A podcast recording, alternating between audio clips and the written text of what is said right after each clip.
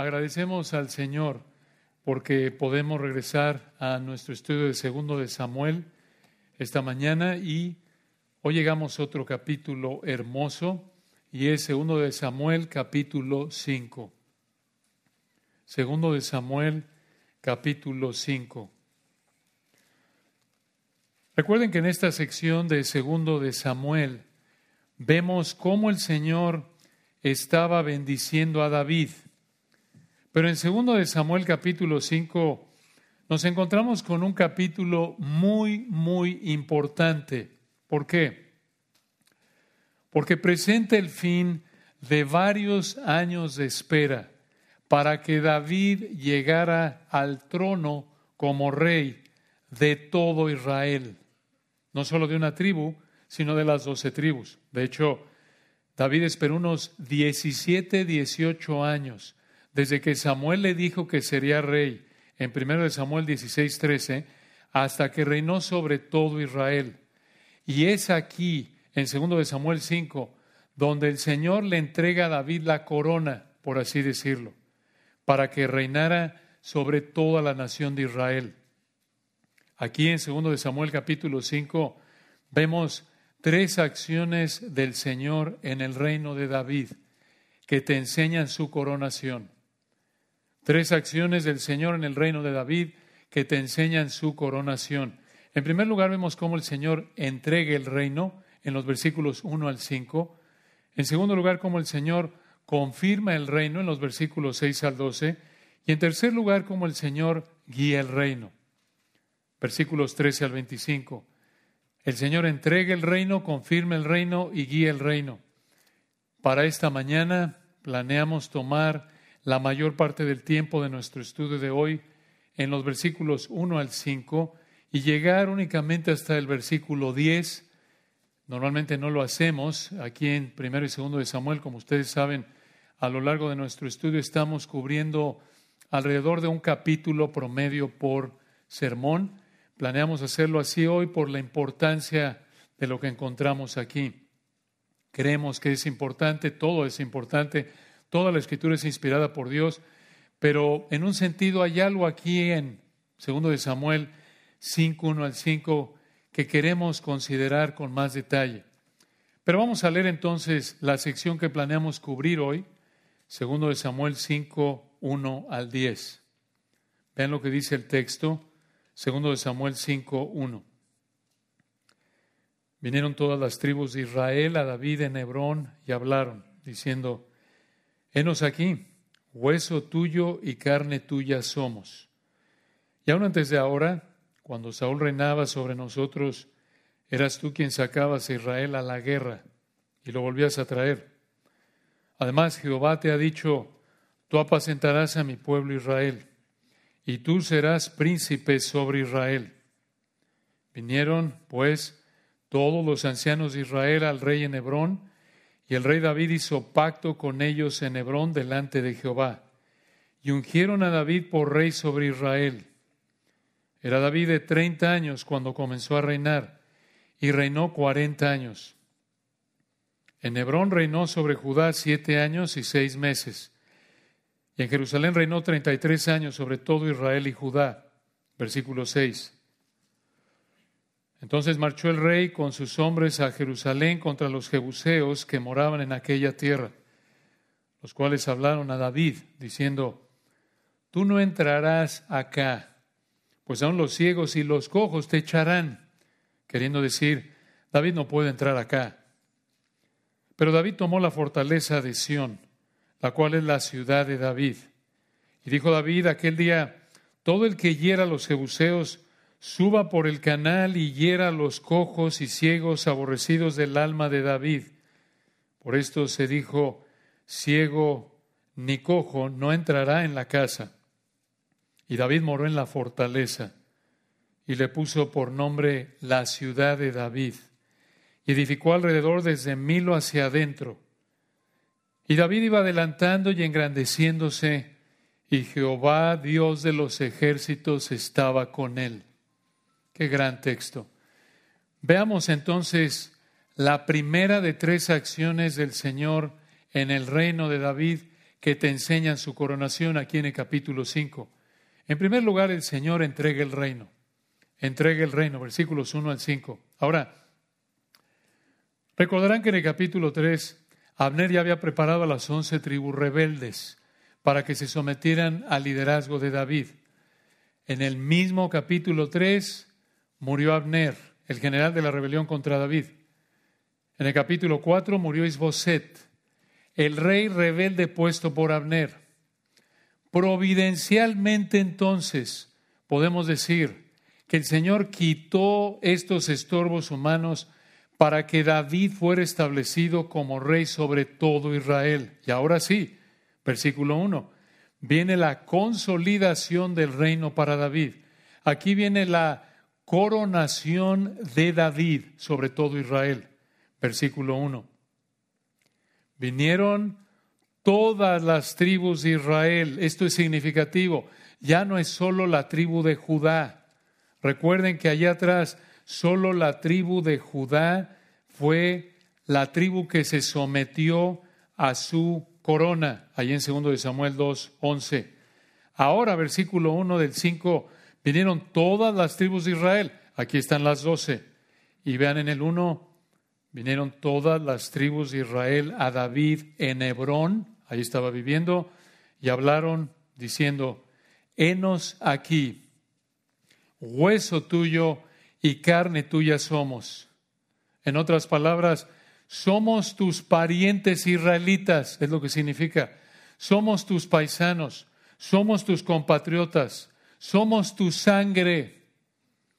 Esto es importante porque esto significa que David cumplió con el requisito de ser israelita para poder ser rey en Israel. ¿Dónde dijo el Señor eso? Allá atrás en Deuteronomio capítulo diecisiete. Recordarán ahí que el Señor dijo en Deuteronomio diecisiete, quince, ciertamente pondrás por rey sobre ti al que Jehová tu Dios escogiere, de entre tus hermanos pondrás rey sobre ti. No podrás poner sobre ti a hombre extranjero que no sea tu hermano. Entonces, Deuteronomio diecisiete, quince, lo vemos cumplido aquí. Aquí vemos una probadita, un destello de la fidelidad del Señor a través de David, apuntando a la fidelidad del Hijo de David mayor, el amado Señor Jesucristo que descendería de David. Recuerden, todo lo que vemos virtuoso en David es una probadita imperfecta de la virtud perfecta de el Rey de Reyes, el Hijo de David. Y todo lo malo que vemos en David es todo lo opuesto a lo que es nuestro Señor glorioso, el Hijo de David, el Señor Jesucristo. Ahora vean versículo dos, ¿qué más le dijeron las tribus de Israel a David? En el dos, y aún antes de ahora, cuando Saúl reinaba sobre nosotros, eras tú quien sacabas a Israel a la guerra y lo volvías a traer. Reconocieron incluso en el reinado de Saúl, como lo vemos ahí en Primero de Samuel, aun cuando Saúl era rey, el Señor usó a David como un soldado capaz. Y vean, versículo dos, continúan y le dijeron al final en el dos, las tribus, las doce tribus, todo Israel, le dijo a David al final del dos, además Jehová te ha dicho, tú apacentarás a mi pueblo Israel y tú serás príncipe sobre Israel. La idea es, tú serás rey. Pero vean ahí, versículo dos, tú apacentarás. ¿Por qué le dijeron esto a David? Aquí presentaron a David como un pastor que cuidaría a Israel, como si Israel, los israelitas, fueran ovejas. Esto fue cierto, dijeron la verdad, pero deberían haber hecho esto de haber, haberse rendido, haberse sometido, haber mostrado su lealtad, su sumisión a David y por lo tanto al Señor. Siete años y medio antes, cuando Saúl murió. Recuerden, Saúl había muerto, contando aquí a partir de Segundo de Samuel capítulo cinco, unos siete años y medio antes. Esto lo vemos ahí en el versículo cinco, porque recuerden que una vez que muere Saúl, Segundo de Samuel capítulo uno, Segundo de Samuel capítulo dos, empieza a reinar David, aunque era solo rey sobre la tribu de Judá, una de las doce tribus. porque las otras once tribus siguieron a Abner, a Isboset, el general y el rey rebeldes. Entonces, deberían haber hecho esto siete años y medio antes. Ellos conocían la capacidad militar de David. Ellos sabían, versículo dos, que Dios le había dicho, tú apacentarás a mi pueblo Israel, tú serás príncipe sobre Israel. Recuerden, el hecho de que las tribus aquí se estén sometiendo al hombre que Dios había designado como rey, mostraba sumisión no solo al rey, sino a Dios. Porque ¿quién puso ese rey? Dios, versículo dos. Jehová te ha dicho, tú apacentarás a mi pueblo Israel, tú serás príncipe sobre Israel. Entonces, someterse a la autoridad que Dios puto, puso, perdón, era equivalente a someterse a Dios mismo. Como dice Romanos trece, sométase toda persona a las autoridades superiores, porque no hay autoridad sino de parte de Dios, y las que hay por Dios han sido establecidas. De modo que el que se opone a la autoridad, a lo establecido por Dios, resiste. Entonces, no olvidemos esto, hermanos. Esta es una rebelión teológica. Esta es una rebelión contra Dios. El no haberse sometido al liderazgo de David era equivalente a no someterse al Señor mismo. Porque David no se había puesto ahí. Dios lo había puesto ahí. ¿Se dan cuenta? Hemos hablado de esto a fondo. Y hemos hablado también en implicaciones prácticas para nosotros. Cuando nosotros no nos sometemos a la autoridad que Dios pone en nuestras vidas, en la familia, en el trabajo, en el gobierno, en la iglesia, estamos rebelándonos no solo contra esa autoridad, sino contra Dios mismo. Porque toda autoridad, sométase toda autoridad, sométase toda persona a la autoridad. Romanos trece uno sí apunta a la autoridad civil, pero eso se aplica a toda esfera de autoridad. Si tú como esposa no te estás sometiendo a tu marido, no te estás sometiendo a Dios. Si tú como hijo no te estás sometiendo a tus padres, no te estás sometiendo a Dios. Si no nos estamos sometiendo a nuestros jefes, a nuestros pastores, solo dentro del marco que la palabra de Dios nos manda, estás rebelándote contra Dios. Esto es lo que había pasado con estas tribus. Pero aquí, cinco dos, ya murieron Abner, el general rebelde. Ya murió Isboset, el rey rebelde, que estaban, recuerden, Abner y Isboset estaban sobre las once tribus rebeldes. Y Abner ya había arreglado esta entrega, esta consolidación en el capítulo tres, pero no por arrepentimiento, recuerden, sino porque Abner era un traficante de poder, lo explicamos a detalle, ¿recuerdan? En un sentido, vemos aquí en el cinco uno y dos a las tribus y nos puede parecer, hombre, qué lindos, qué sumisos, qué amables. cinco uno, henos aquí, hueso tuyo y carne tuya somos, como mosquita muerta, así como perrito, lo que tú digas, rey, claro. cinco dos, si desde Saúl tú eras, versículo dos, el que sacabas a Israel a la guerra y lo volvías a traer, reconociendo su capacidad militar, reconociendo cinco dos, que Dios le había dicho que él iba a reinar. Dices tú, oye, qué dóciles, qué humildes. Hermanos, no les quedó de otra. No les quedó de otra. Era esto o exponerse a que David los aplastara, porque Abner ya había muerto. Y en ningún lugar vemos, hasta donde lo revela el Espíritu Santo en el texto bíblico, que vinieron a pedirle perdón al Señor y a David. Igual que Abner, no pidió, no pidió perdón, ¿recuerdan? Dijo, que te entrego el reino. Te entrego el reino con una condición, ¿se acuerdan? Implicación, no aceptas mi condición, David, y voy a seguirte causando problemas. Entonces, en un sentido, no les quedaba de otra, pero en la soberanía de Dios, en el plan eterno perfecto del Señor, este era el momento que Dios había determinado. Este era el momento agendado por el Rey de Reyes para que la nación se uniera bajo la corona de David. Había llegado el momento. Entonces, versículo tres, vean cómo se consolida toda la nación bajo la corona de David. Versículo tres, vinieron pues todos los ancianos de Israel al rey en Hebrón. Esto es importante, todos los ancianos, todos los líderes de las tribus de Israel. Y vinieron a él, versículo cuatro, tres, en Hebrón, ahí vivía el rey, Continúa el tres, véanlo. Vinieron pues todos los ancianos de Israel al rey en Hebrón, y el rey David hizo pacto con ellos en Hebrón delante de Jehová. ¿Qué es eso de delante de Jehová? Esto significa que el Señor fue testigo de este acuerdo. ¿Cómo? Quizás algunos levitas ayudaron aquí representando al Señor, y vean lo que hicieron al final, versículo tres, una acción simbólica, tradicional, que caracterizaba esa época al final del tres. Y ungieron a David por rey sobre Israel. ¿Qué es esto de ungir? Significa que le vaciaron aceite. Aceite no, aceite de carro, aceite de cocina, no. Era aceite de oliva, era aceite de olivo del, del árbol. Recuerden, se usaba el aceite de olivo mucho en ese entonces para lámparas, para cocinar. Aquí le vaciaron aceite de oliva, y esto significa, tú dices, ¿para qué? ¿Para qué manchar, derramarle ahí el aceite en la cabeza? ¿Por qué? Porque era una manera en la que ellos lo reconocieron como rey. Era una costumbre que, de, que, que expresaba, que comunicaba, este es el rey, este es el que reconocemos como el rey legítimo. Y de hecho, recuerden que el Señor lo ungió mediante Samuel en primero de Samuel dieciséis, trece para que fuera rey. Pueden verlo ahí o simplemente escuchar primero de Samuel dieciséis, versículo trece.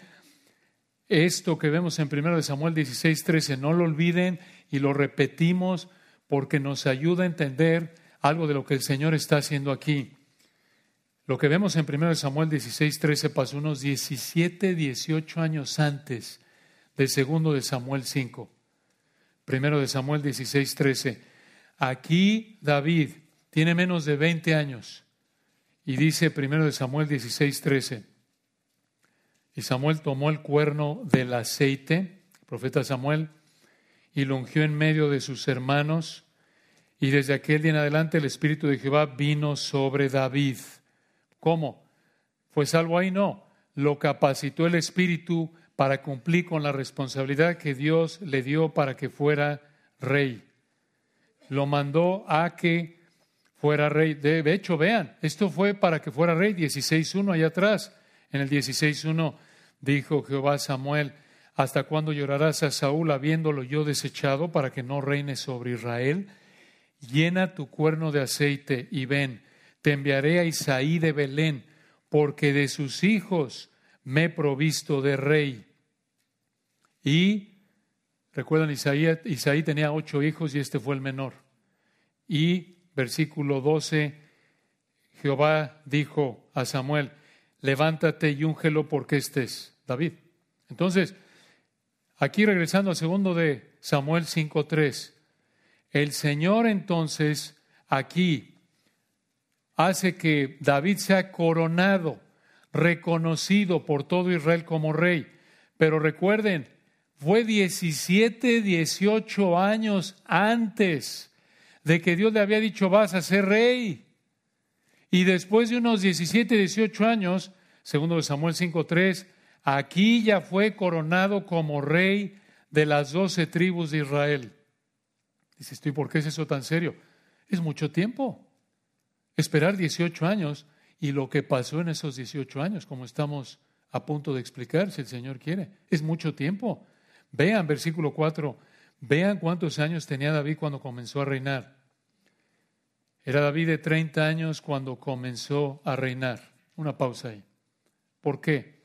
El texto no nos dice, pero sí vemos que treinta años fue la edad que tuvo José cuando comenzó a gobernar bajo el faraón en Egipto. Génesis cuarenta y uno, cuarenta y seis. treinta años, misma edad que los hijos de Coat debían tener para servir en el tabernáculo. Números cuatro, tres. Y sobre todo, podría apuntar a esto, el Espíritu Santo no lo expresa, no lo dice aquí de manera explícita, pero es posible que esto apuntara a la edad en la que el Señor empezaría su ministerio, porque Lucas tres, veintitrés nos dice que el Señor empezó su ministerio como de treinta años, nos dice el texto, cuando tenía como treinta años.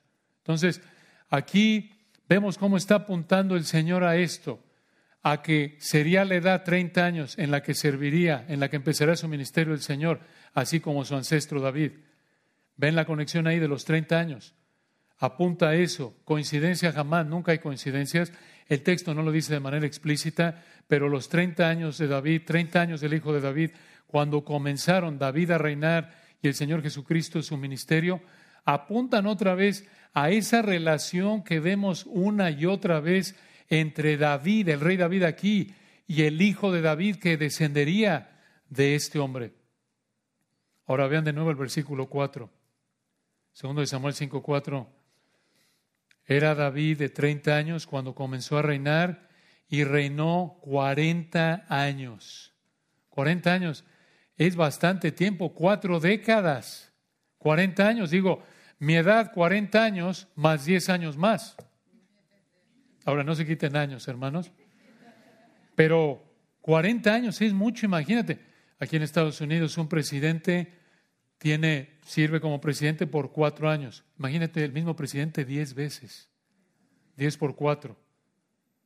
Es mucho. Si es bueno, qué bendición. Si es malo, muy malo. Entonces, cuarenta años. Y vean versículo cinco, cómo estos cuarenta años de su reinado se dividieron en dos partes. Versículo cinco. En Hebrón reinó sobre Judá siete años y seis meses, y en Jerusalén reinó treinta y tres años sobre todo Israel y Judá. Este versículo es muy importante por varias razones. Una de ellas es que indica que desde que empezó a reinar en Judá, David ya era el rey legítimo. Y esto vuelve a remarcar, como vimos en Segundo de Samuel, capítulos dos, tres y cuatro, que Abner, Isboset y el resto de Israel, excepto por la tribu de Judá, estuvieron siete años en rebeldía contra David y contra el Señor por no haberse sometido a la monarquía de David tal como el Señor lo había establecido. De nuevo, imagínate, siete años de rebeldes. Siete años de tener a la mayor parte del país en contra de ti. Y piensen, hermanos, ¿no había cambiado mucho Israel después de cuarenta años? Porque recuerden, unos cuarenta años antes, en Primero de Samuel, capítulo ocho, ¿se acuerdan lo que pasó? Primero de Samuel, capítulo ocho, dice el texto... Primero de Samuel ocho cinco. En el ocho cuatro todos los ancianos de Israel se juntaron, vinieron a Ramá para ver a Samuel. Y en Primero de Samuel ocho cinco y le dijeron: he aquí tú has envejecido y tus hijos no andan en tus caminos. Por tanto, constitúyenos ahora un rey que nos juzgue como tienen todas las naciones. Y vean, el Señor lo quiso, versículo seis, pero no agradó a Samuel esta palabra que dijeron: danos un rey que nos juzgue. Y Samuel oró a Jehová, y en el siete, y dijo Jehová a Samuel: oye la voz del pueblo en todo lo que te digan, porque no te han desechado a ti, sino a mí me han desechado, para que no reine sobre ellos. Ese era el problema de fondo. Y siguen con esa rebeldía prácticamente, aunque mostraron cierto arrepentimiento, volvemos a ver esta misma rebeldía. Porque después de cuarenta años, de nuevo, prácticamente después de que el Señor, ahí en Primero Samuel ocho, como juicio contra su rebeldía, les dio a Saúl, Saúl reinó sobre ellos unos cuarenta años, y aquí estamos, Segundo de Samuel, capítulo cinco, unos cuarenta y siete años después. Habían estado rechazando al Señor al rechazar aquí a David, ese rey que el Señor escogió. Pero el Señor colocó a David para que reinara, versículo cinco, siete años y medio sobre Judá, treinta y tres sobre todo Israel y Judá, cuarenta años en total. Les recuerdo, vean, en Segundo de Samuel capítulo dos, Segundo de Samuel capítulo dos, porque esos siete años estuvo David en aflicción. Recuerden, no es que murió Saúl y de inmediato dijo el Señor: perfecto, pasa la alfombra roja, ahí está el trono esperándote. No, siete años con rebeldes. Véanlo en Segundo de Samuel dos, versículo ocho. Pero Abner, hijo de Ner, general del ejército de Saúl, tomó Isboset, hijo de Saúl, y lo llevó a Manaim.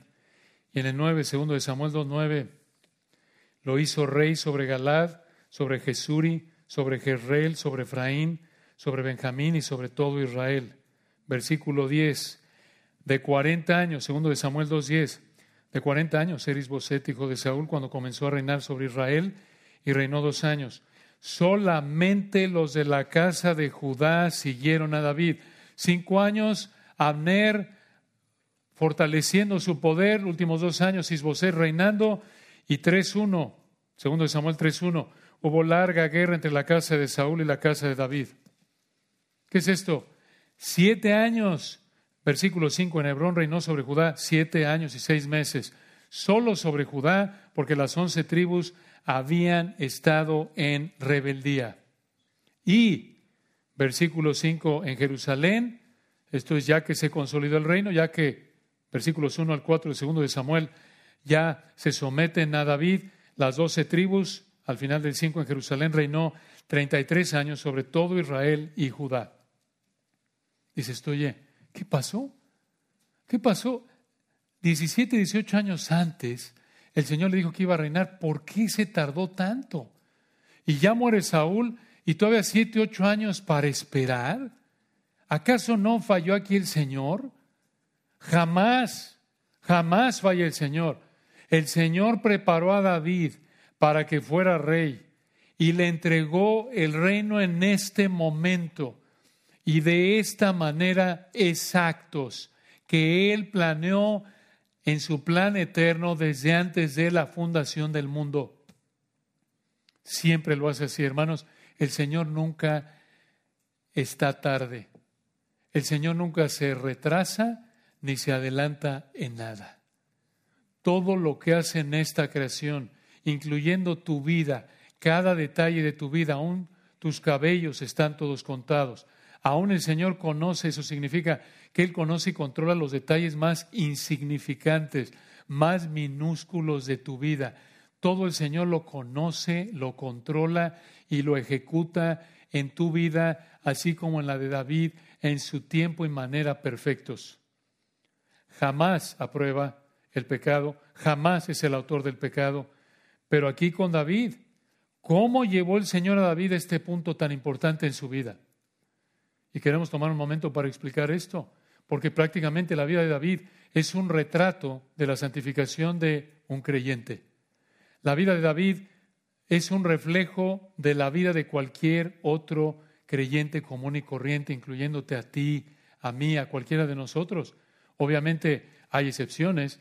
Solo a un hombre en la historia, David, Dios le prometió, uno de tus descendientes va a reinar en tu trono eternamente. Solo a él. Pero hay muchos paralelos que corroboran el resto de la Biblia de cómo la vida de David es igual a la nuestra. Piénsalo.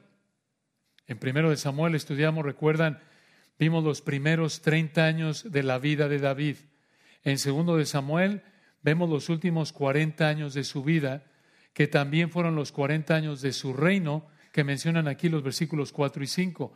Porque según Primero de Reyes, capítulo uno, cuando muere David como rey, capítulo uno, capítulo dos, primeros capítulos de Primero de Reyes, deja de reinar, obviamente. Entonces, vean de nuevo el texto, ahí en el versículo cuatro, era David de treinta años cuando comenzó a reinar y reinó cuarenta años. Eso resume toda la vida de David. Toda la vida. treinta más cuarenta, setenta. Vivió setenta años. Y en Primero de Samuel vemos los primeros treinta años de la vida de David, ya lo dijimos. Allí en Primero de Samuel vemos que el Señor en su gracia soberana salvó a David cuando era joven y lo hizo un hombre conforme a su corazón. Esto es, un hombre que quería hacer lo que Dios quería. ¿En qué momento de su juventud Dios salvó a David? No lo sabemos. El texto no lo dice. Pero, por lo que vemos en Primero de Samuel, Segundo de Samuel, David fue un creyente verdadero. David fue un creyente fiel, pero David, como todo creyente genuino, David fue imperfecto en su obediencia al Señor. Y por lo tanto, igual que cualquier otro creyente genuino, necesitaba ser refinado espiritualmente. Necesitaba el Señor traer aflicción a su vida para ayudarle a crecer espiritualmente. Y piénsenlo, recuerden, ¿quién era David? Primero de Samuel dieciséis. Empezamos a ver algo de este hombre. Pueden escuchar o acompañarme. Primero de Samuel dieciséis, versículo dieciocho. Este era David. De nuevo, aquí tiene menos de veinte años. Primero de Samuel dieciséis, dieciocho. Entonces uno de los criados respondió diciendo, aquí yo he visto a un hijo de Isaí de Belén, este es David, que sabe tocar, era músico y apto, y es valiente y vigoroso y hombre de guerra, prudente en sus palabras y hermoso, y Jehová está con él. De nuevo, era el creyente todo incluido este hombre, todo incluido. El Señor lo bendijo temporalmente de varias maneras. David fue un músico capaz, un soldado capaz, bien parecido, prudente en sus palabras y acciones. Algunos de nosotros solo nos damos por bien servidos porque el Señor nos salvó y punto. Pero David tenía todo esto, muchos talentos y tanta bendición temporal en su vida. Probablemente, y sobre todo siendo un hombre de menos de veinte años, ahí en primero de Samuel dieciséis, probablemente tanta bendición en su vida lo pudo haber tentado a la soberbia. Algo así como lo que vemos con Pablo, recuerdan en segundo de Corintios capítulo doce, Pablo dijo, para que la grandeza de las revelaciones no me exaltase sobremanera, me fue dado un aguijón en la carne, un mensajero de Satanás, para que no me enaltezca sobremanera. Pablo dijo, el Señor me ha dado tantos privilegios, revelaciones, que el Señor me mandó un aguijón en la carne para mantenerme sufriendo, para mantenerme humilde. Y lo vemos en los Salmos. Recuerden, la vida de David es el contexto de los Salmos. Cuando ustedes leen los Salmos, no crean que es un poeta imaginándose el sufrimiento. ¿Cómo están persiguiéndome? Y está aquí tomando ahí su, está en su palacio. ¿Cómo sufro? No, lo vivió, lo vivió. Y vemos por los Salmos y vemos cómo el Señor, segunda Corintios doce y otros textos, usa el sufrimiento para humillar a un creyente.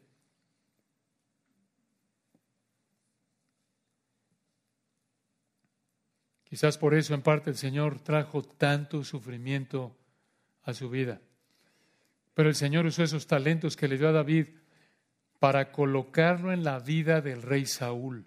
Porque recuerden que en primero de Saúl, capítulo dieciséis, los criados de Saúl en el dieciséis, dieciséis, diga pues nuestro Señor a tus siervos que están delante de ti, le dijeron a Saúl, que busquen alguno que sepa tocar el arpa para que cuando esté sobre ti el espíritu malo de parte de Dios, él toque con su mano y tengas alivio.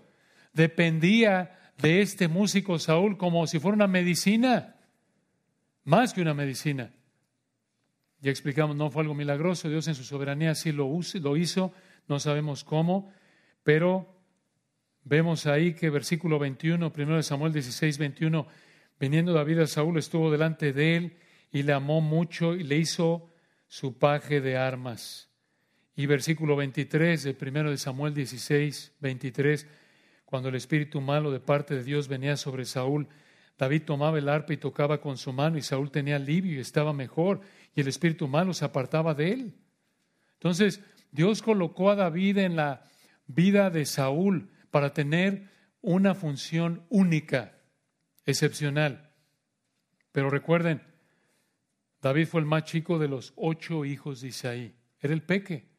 En la soberanía del Señor era el peque. Era el de menos jerarquía en la familia desde el punto de vista de edad. Era el que menos autoridad tenía desde el punto de vista de que era el número ocho de ocho. Y Dios en su gracia soberana. Vean esto. Vean cómo el Señor, como una ilustración de que no ha escogido a los sabios, los poderosos de este mundo.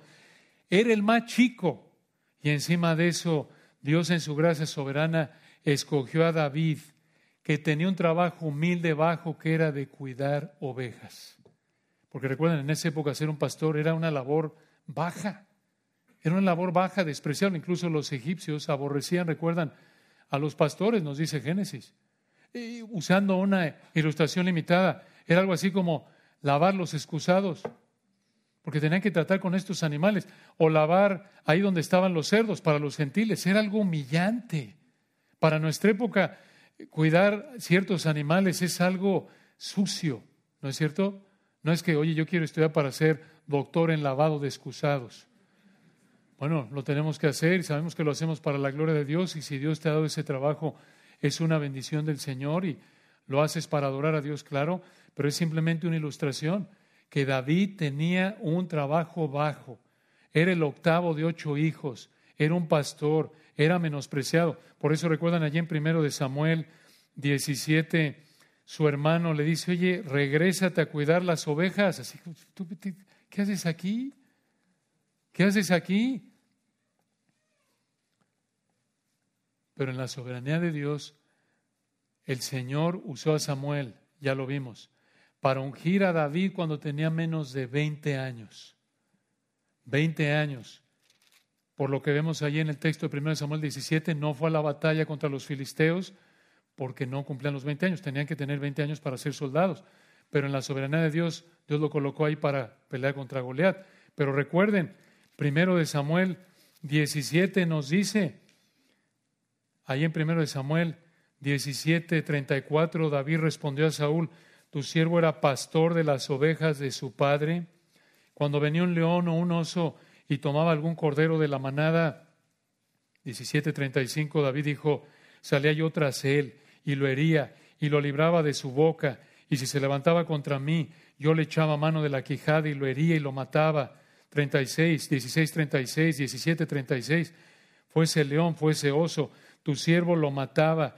Y este filisteo incircunciso, hablando de Goliat, ha provocado al ejército del Dios viviente. Añadió David en el treinta y siete, vean su fe. Añadió David, Jehová, que me ha librado de las garras del león y de las garras del oso, Él también me librará de la mano de este filisteo. Y recuerden, era muy guapo. Algunos dirán, oye, pues muy bendecido. Pero en esa época era algo menospreciable para lo que hacía David. Porque recuerden, cuando está frente a Goliat, dice, ¿y este carita bonita qué? ¿Este qué me va a hacer? Este muñequito, ¿se dan cuenta? Se burla de él, en parte porque era muy atractivo físicamente. No es que bueno, es que era muy guapo y andaban tras él todo. No, no, hermanos, no es lo que vemos en el texto.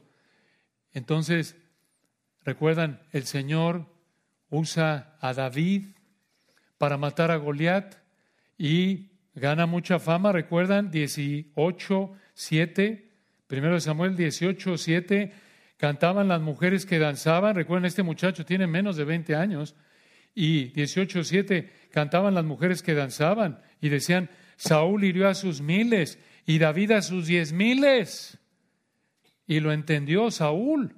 Por eso dice el dieciocho ocho, y se enojó Saúl en gran manera y le desagradó este dicho y dijo, a David dieron diez miles y a mí miles, no le falta más que el reino. dieciocho nueve, y desde aquel día Saúl no miró con buenos ojos a David. Y a partir de ahí, hermanos, empezó una de las etapas más difíciles para David. Pero vean ustedes cómo el Señor lo inundó de bendición usándolo con Goliat. E inmediatamente hizo el Señor de nuevo, sin ser el autor ni el que aprobaba el pecado de Saúl. Saúl en su pecado, en su rechazo persistente de Dios, se convirtió en un instrumento que Dios usó para afligir a David y lo mantuvo humilde. Ese titán, por así decirlo, que fue David, ese gigante espiritual que Dios usó para matar a Goliat, ese hombre a quien alababan en el dieciocho ocho, Saúl hirió a sus miles y David a sus diez miles, el Señor se encargó de mantenerlo humilde y lo hizo a través, escuchen, de que Saúl invirtiera o desperdiciara, mejor dicho, los últimos poco más de diez años de la vida de Saúl persiguiendo a David para matarlo. Porque Saúl tenía envidia de David. Y David sufrió y titubeó, recuerdan, mintió, desconfió del Señor. Y el Señor lo humilló a tal grado que vemos ahí en Primero de Samuel, recuerdan, que dice, yo soy un perro muerto, soy una pulga, pulga, el coloso que mató, coloso de fe que mató a Goliat, dijo que era una pulga. Sí, sí, ese es un resultado de la aflicción. Esa es una de las bendiciones de la aflicción. Te humilla, te enseña que eres mucho más débil de lo que crees. Hermanos, tenemos la inclinación pecaminosa a creer que somos mejores de lo que realmente somos, que somos más espirituales de lo que realmente somos. Y el Señor trae aflicción a través de un Saúl a nuestra vida o cualquier otra situación para humillarnos y decimos, hombre, no, no soy el gigante que pensaba, soy una pulga, soy como un perro muerto. Diez años, diez años David en cuevas, ¿se acuerdan? Huyendo como un prófugo. No le había hecho nada a Saúl. Y lo vemos allí en Primero de Samuel. Le perdonó la vida cuando Saúl estuvo dormido, cuando Saúl fue al baño y le demostró que le dio bien por mal. Vean la virtud de ese hombre. Y ahí se mantuvo diez años. Y muere Saúl y David, Segundo de Samuel cinco, versículo cuatro, era David de treinta años cuando comenzó a reinar y reinó cuarenta años. Versículo cinco, en Hebrón reinó sobre Judá siete años y seis meses. De nuevo, de alrededor de los veinte hasta los treinta años de edad, poco más de diez años, David vivió huyendo para salvar su vida. Muere Saúl y David empezó a reinar sobre la tribu de Judá a los treinta años de edad. Y así estuvo, versículo cinco, durante siete años y medio. Y durante esos siete años y medio, el rebelde Abner, ya lo dijimos, guió a las once tribus que rechazaron a David como rey. Más aflicción, más aflicción. David a lo mejor dijo, se acabó esto. Ya murió Saúl, ahora sí, trono, aquí te voy. Imagínate, David pudo haber pensado en algún momento, oye, pero yo no escogí esto, y no lo escogió. Dios lo escogió para eso. Yo estaba bien, estaba feliz ahí cuidando ovejas. ¿En qué me metí? No le hice nada a Saúl y me quiere matar. Llevo diez años así y ahora ya llegué al trono y siete años y medio. Él no lo escogió. Dios lo puso ahí. Dios lo puso ahí siete años y medio. Otra vez de aflicción causada por el rebelde Abner, guiando a las once tribus que rechazaron a David como rey. Entonces, escuchen esto. A partir del momento en el que Samuel ungió para ser rey, en Primero de Samuel dieciséis, para llegar a este punto en Segundo de Samuel cinco, David estuvo diecisiete, dieciocho años en la sala de espera de la aflicción, por así decirlo. diecisiete, dieciocho años, hermanos, es, es los primeros años de la vida de una persona. Es los primeros años, es preescolar, primaria, secundaria, preparatoria, hasta que te, hoy día entras a la universidad, hasta que eres mayor de edad, dieciocho años. dieciocho años estuvo en la escuela de preparación para reyes, para este trono en particular, este trono. Entonces, a los treinta años de edad, empezó a reinar sobre la tribu de Judá. Alrededor de los treinta y siete es cuando empezó a reinar sobre las doce tribus de Israel, aquí en Segundo de Samuel, capítulo cinco. Y hermanos, el Señor, una cosa importante, algunos podrían pensar, esta fue la culminación de la vida de David. No, esta fue la puerta para llegar a la culminación, porque al colocar al Señor, colocar el Señor a David en el trono, lo estaba perfilando para que al final de su vida, Segundo de Samuel siete, lo veremos si Dios quiere en unas semanas, hiciera con él ese pacto incomparable que es el pacto davídico. Y le prometió David, al final de su vida, cerca en sus sesentas, le dijo David, mira, va, voy a hacer que nazca de ti uno, que va a reinar eternamente. Y nos dice Hechos que él lo entendió, que estaba hablando del Mesías. Todo, la culminación de la vida de David, no fue el trono, sino el pacto que Dios haría con él.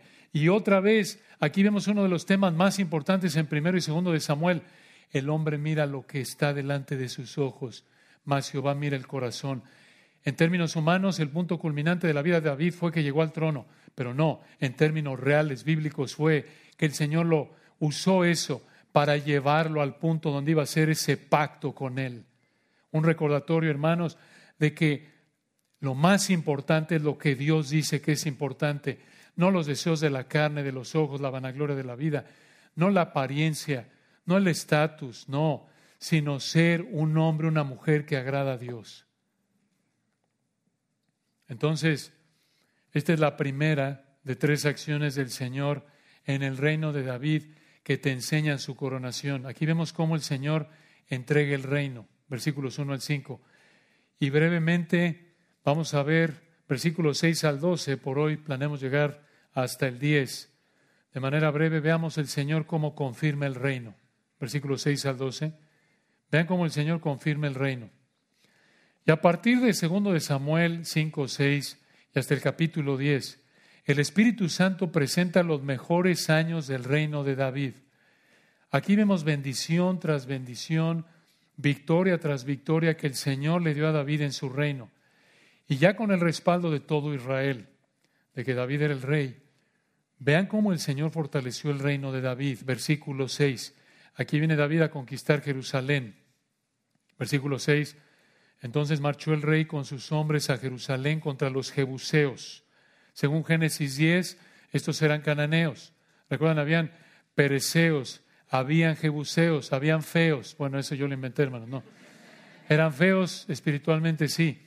Pero estos jebuseos, vean, versículo seis, moraban en aquella tierra, los cuales hablaron a David diciendo, tú no entrarás acá, pues aún los ciegos y los cojos te echarán, queriendo decir, David no puede entrar acá. Esto demostró la soberbia y rebeldía de los jebuseos contra el rey David. ¿Por qué? Porque se creían tan poderosos que incluso sus ciegos y cojos, los más débiles, no dejarían que David entrara a Jerusalén, es la idea. Así viene, no, nuestros ciegos y cojos, no los vas a poder tú derrotar. Es como cuando decimos, ¿no? Alguno, yo te gano jugando fútbol de cojito o jugamos baloncesto, me pongo la mano a ti, con una mano te derroto. Esa es la idea. Ahora, ¿por qué? ¿Por qué la soberbia de estas personas? Obviamente estaban desafiando al Señor y a David, pero en términos humanos, algo que nos ayuda a entender esta actitud de los jebuseos es que Jerusalén era una ciudad que estaba rodeada por valles y estaba elevada por encima de esos valles. Eso hacía que fuera difícil atacarla. Y esta es la razón en términos humanos por la que David quería esa ciudad, porque era una ciudad que al estar elevada y tener valles, si alguien venía a atacarla, siendo la capital del reino, podían desde arriba, había una ventaja militar, podían disparar flechas, podían arrojar objetos sobre los invasores. Recuerden, en esa época no había drones, no había, no había aviones militares. Digo, el que estaba arriba ganaba. Todavía, ¿no es cierto? Nada más que ahora más arriba. Pero esa es la misma idea. Versículo siete. Pero David tomó la fortaleza de Sion, esto es Jerusalén, la cual es la ciudad de David. Vean, este es otro nombre para Jerusalén, como lo vemos en el versículo seis y en el ocho. Y dijo David aquel día, todo el que hiera a los jebuseos, suba por el canal, este era un túnel que llevaba agua desde un manantial afuera de los muros de la ciudad, y hiera a los cojos y ciegos aborrecidos del alma de David. Por esto se dijo, ciego ni cojo no entrará en la casa. Esto es, se puede referir al palacio de David o al templo del Señor. Ahora, leemos el versículo ocho y podríamos quedarnos con la idea de manera equivocada que David fue cruel, que David menospreció a los cojos y a los ciegos. No fue el caso, sino que al matar a los jebuseos, incluyendo a los cojos y ciegos jebuseos, David habría obedecido lo que el Señor mandó. ¿Cómo sabemos eso? En Éxodo veintitrés, veintitrés y veinticuatro, allá en Éxodo veintitrés, veintitrés y veinticuatro y otros lugares, el Señor le mandó a Israel que los destruyera. Pero en Jueces uno, veintiuno, vemos que la tribu de Benjamín desobedeció al no matar a los jebuseos y quitarlos de Jerusalén. Y aquí en el versículo ocho, esta fue una operación militar muy difícil. Véanlo de nuevo. Versículo ocho. Y dijo David aquel día, todo el que hiera a los jebuseos, suba por el canal. Ahora, como lo describe un autor, este era un canal angosto, una especie de túnel angosto que estaba cavado en las rocas, que iba hacia arriba, que medía cuarenta y nueve pies de largo, quince metros de largo, y este canal llevaba agua. Entonces, entrar por ahí no habría sido fácil. Imagínate, a algunos de ustedes les gustan los toboganes, ¿no?, en los parques acuáticos. Imagínate subir adentro de un tobogán angosto, lleno de agua, con el agua cayéndote, como si trataras de subir al revés, obvio, no deslizándote. Esa es la idea. Entonces, tenía sus dificultades, pero versículo nueve, vean lo que pasó en el nueve. Y David moró, quiere decir vivió, en la fortaleza, y le puso por nombre la ciudad de David. Alguno dirá que, hombre, este ya, David parece político moderno. Construye un puente, lo inaugura y le pone su nombre. No, hermanos, lo que pasó aquí es que David siguió una tradición que vemos desde Números treinta y dos. Esta fue una tradición, no fue un monumento a su arrogancia, ¿no?, como lo hacen hoy día muchos. Y vean al final del versículo nueve. Y edificó alrededor desde Milo hacia adentro. Ahora, por la palabra hebrea traducida Milo aquí, que significa el llenado, y por la geografía de Jerusalén, esto se refiere a que David trajo tierra y roca a la ciudad y fue extendiendo la superficie sobre la que Jerusalén podía crecer, porque ahora era la capital del reino, como lo dice un comentarista. Entonces, ¿por qué hizo esto?